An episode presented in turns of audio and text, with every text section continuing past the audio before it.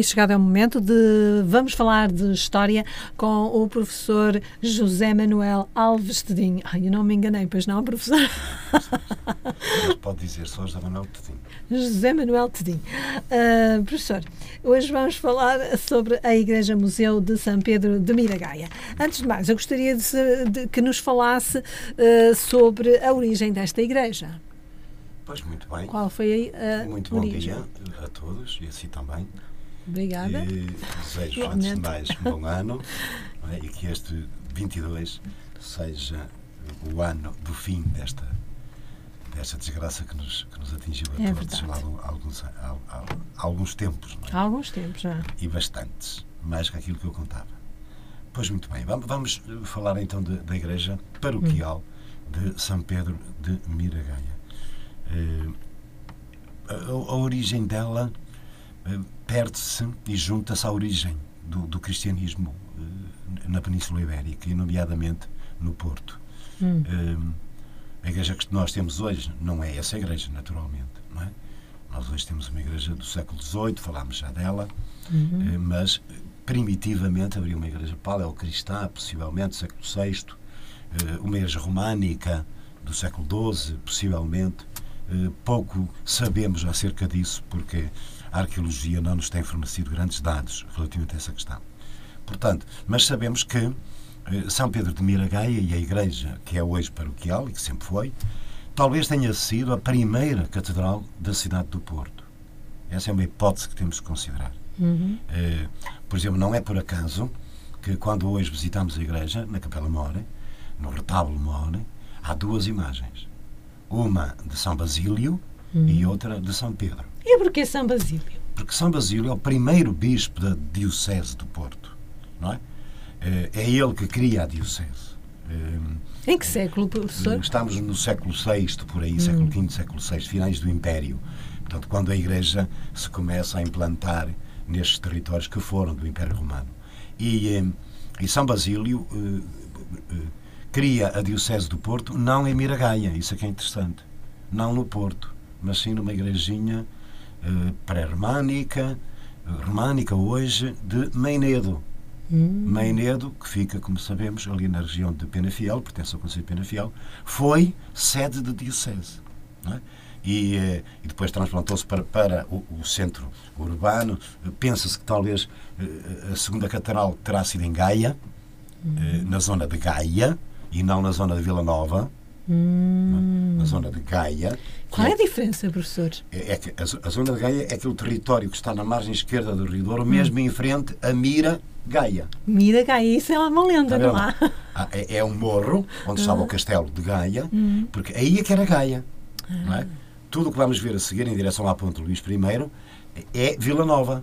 Hum. É uma cidade nova, criada pelo rei, por vontade régia, no século doze, com uma única intenção: tentar retirar eh, os direitos do bispo uhum. sobre o comércio de, de, de, de, da Barra do Douro, naturalmente. Claro. Ah. E, e o rei controlar também esse comércio. Uhum. E criou uma Vila Nova uhum. do outro lado. Então é a Vila Nova do Castelo de Gaia. Ah. De Gaia, que fica em frente a Miragaia. Daí o nome Miragaia. Portanto, eh, possivelmente depois daí de, de, a, a Diocese instala-se na igreja de São Pedro de Miragaia. E volto a dizer, não é por acaso que ela é dedicada a São Pedro, o, o fundador da igreja, um dos fundadores da igreja, o primeiro papa uhum. da história da igreja, e dedicada a São Basílio. Não é? Uhum. É muito interessante isso. Portanto, São Basílio está lá. É claro que logo que seja possível a, a, a Sé vai... vai Vai, vai passar para a Penaventosa, para o lugar onde está hoje, com aquela majestade que nós lhe conhecemos, não é? Românica, um românico também com algum gótico, mas a Igreja de São Pedro de Miragaia deve ter essa origem. A que uhum. está hoje é outra coisa. Não é? E então, qual é a diferença de, de ontem para a de hoje? A de ontem deveria ser românica, uhum. não é? Ou até anterior, como já o disse. Uh, A de hoje é uma igreja barroca, uhum. é uma igreja do século dezoito.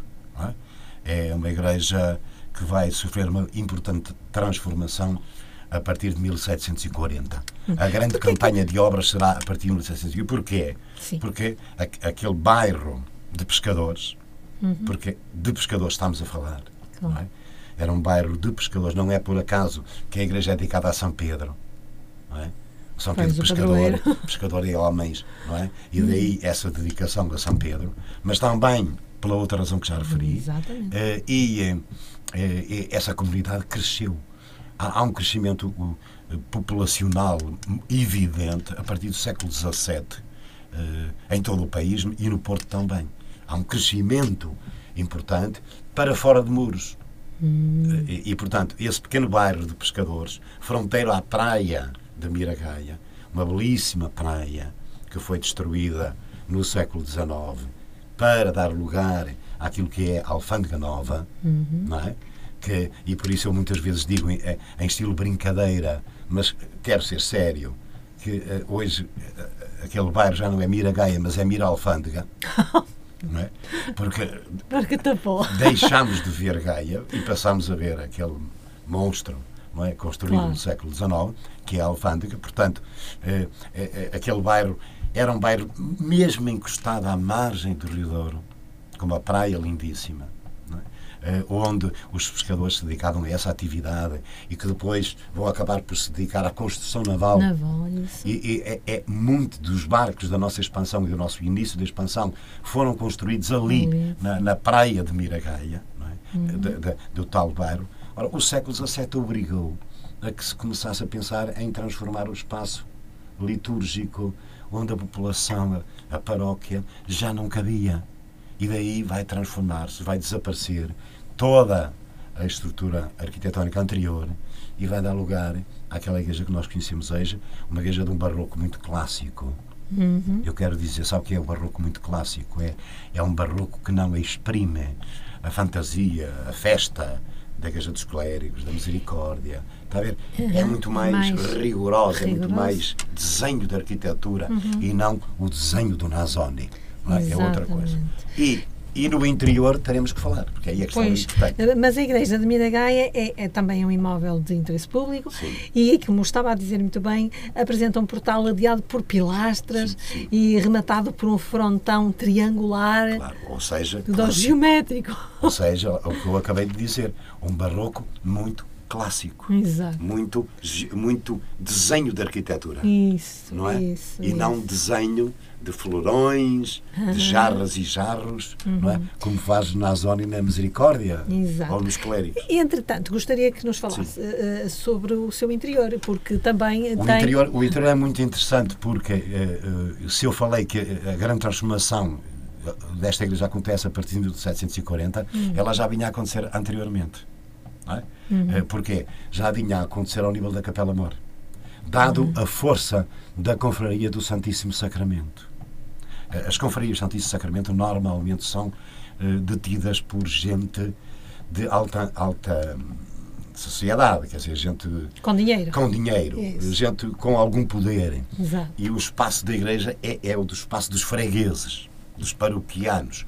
Portanto, esse será mil setecentos e quarenta, antes já se tinha começado a intervir na Capela Mor, nomeadamente na sua cenografia. Hum. E aí, o que é que vamos fazer? Vamos fazer aquilo que era tão tradicional nessa altura, e estamos a falar por volta de mil setecentos e vinte e quatro, vinte e cinco, vamos fazer uma coisa importante, que é revestir a Capela Mor de talha, começando naturalmente pelo retábulo Mor. Uhum. E quem é que vai, vai ser chamado?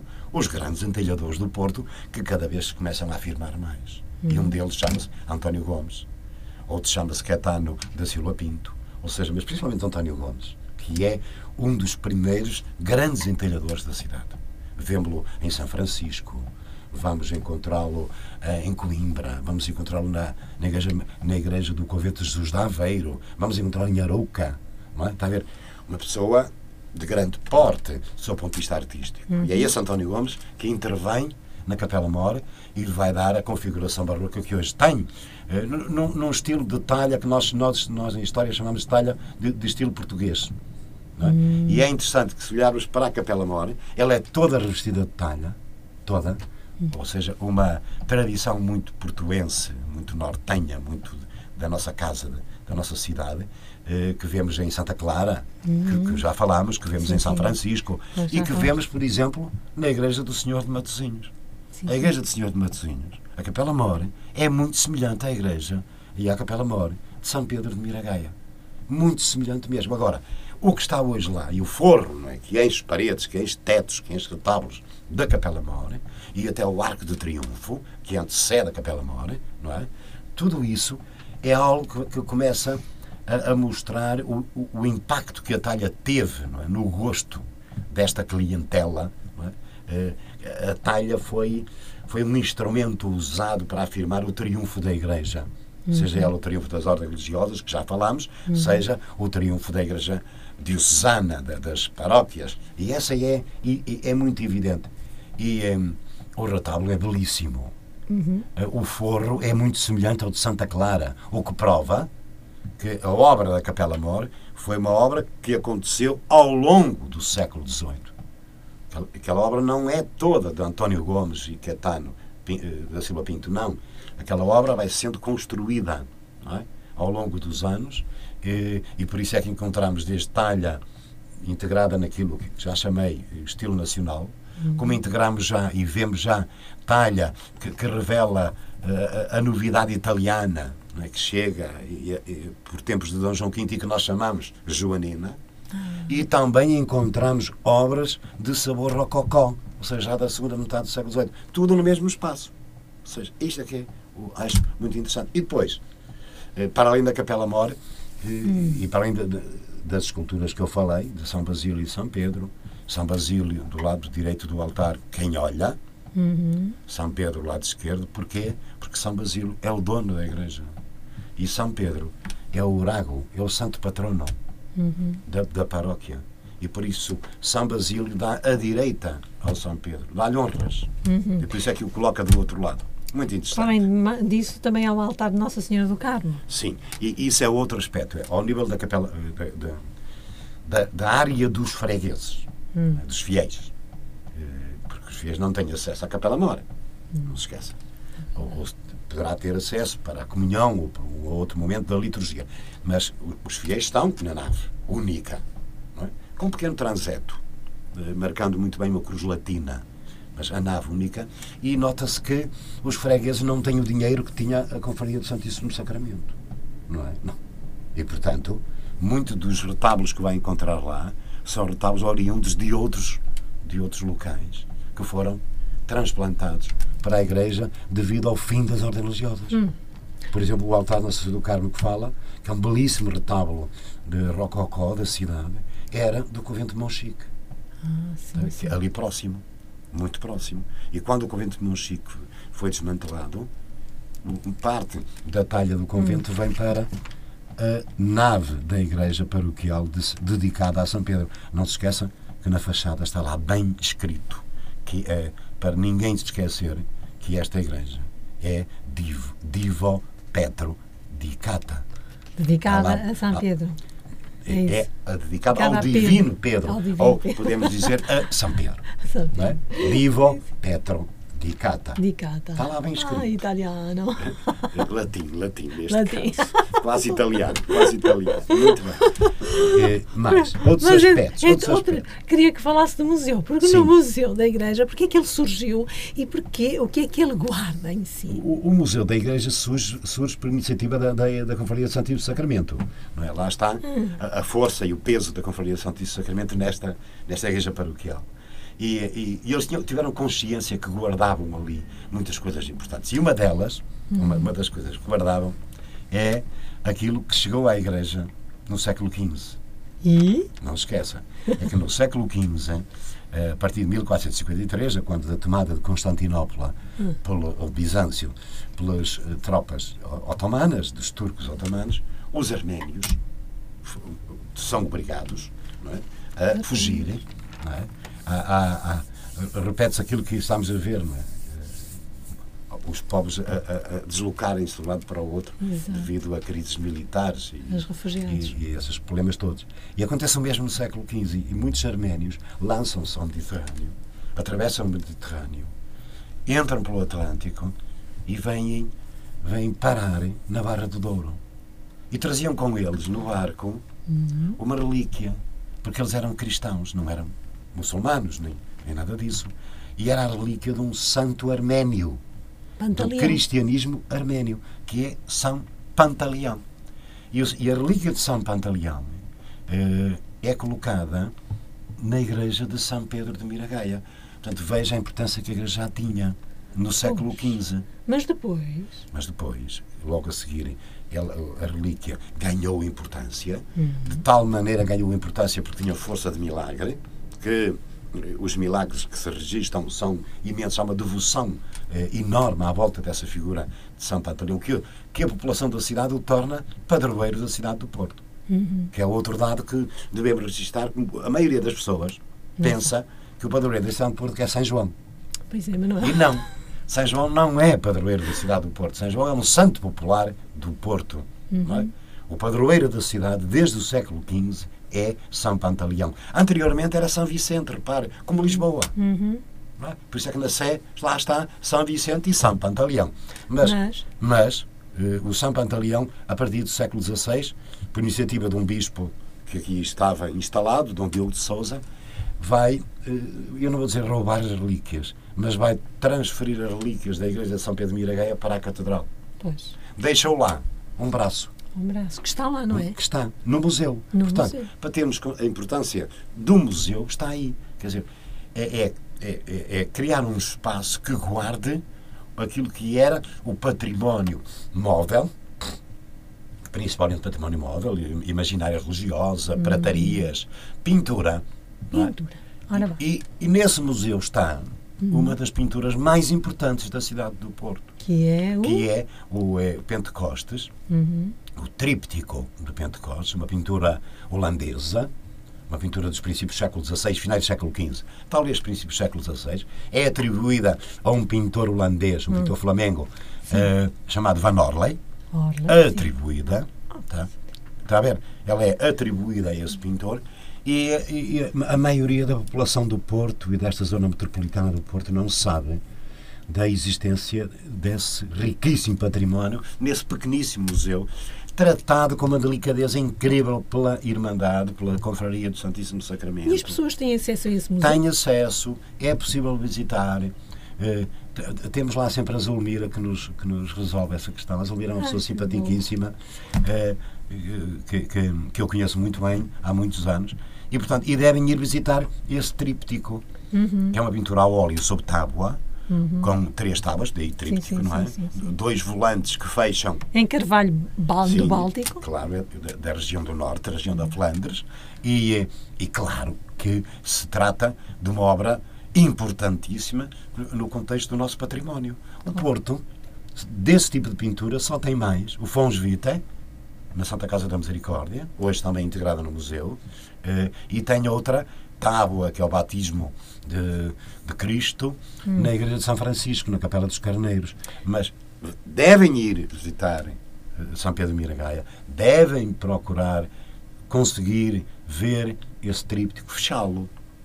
Fechá-lo para ver as grisalhas que estão na e parte de trás. E deixam-nos tocar. Diga? E deixam-nos tocar. Se não, se não deixarem, nós pedimos. Ah, bom. E a, e a Zulmira, tenho a certeza que faz isso. Ah, até, porque, porque, porque é importante verem a pintura que está na parte de trás dos volantes, ah. que é uma grisalha. É uma pintura em negativo. Ah. Porquê negativo? Sim. Porque o positivo são as cores, não é? Vivas. Lá, lá. O negativo é como um, um rolo de fotografia, ainda se lembra? Lembro. Não, não tinha cores, mas tinha lá a imagem, era uma questão de depois passá-la positivo. Pois é. E aqui é exatamente o mesmo. E está em negativo para não ah. ter cores, para não ter luz.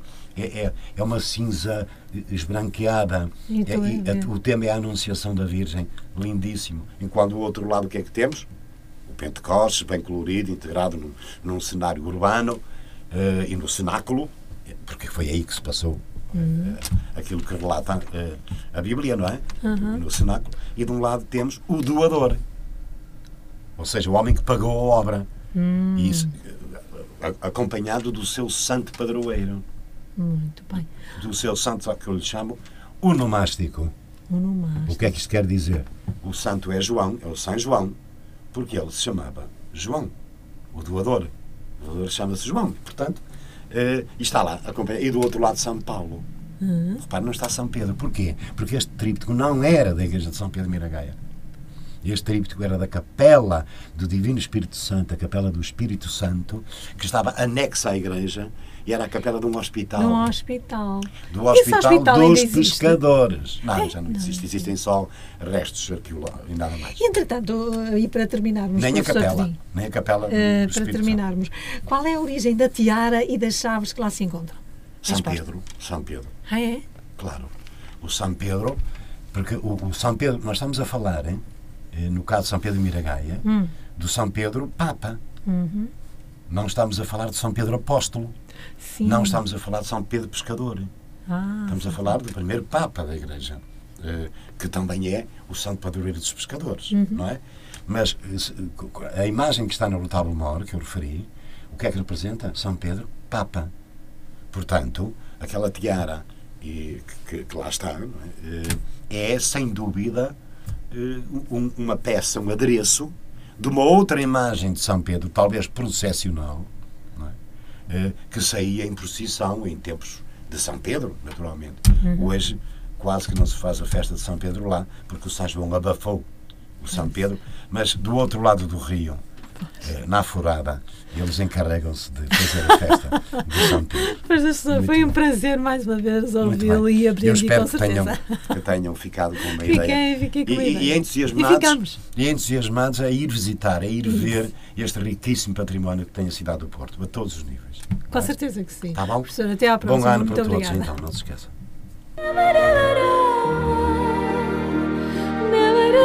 esqueçam.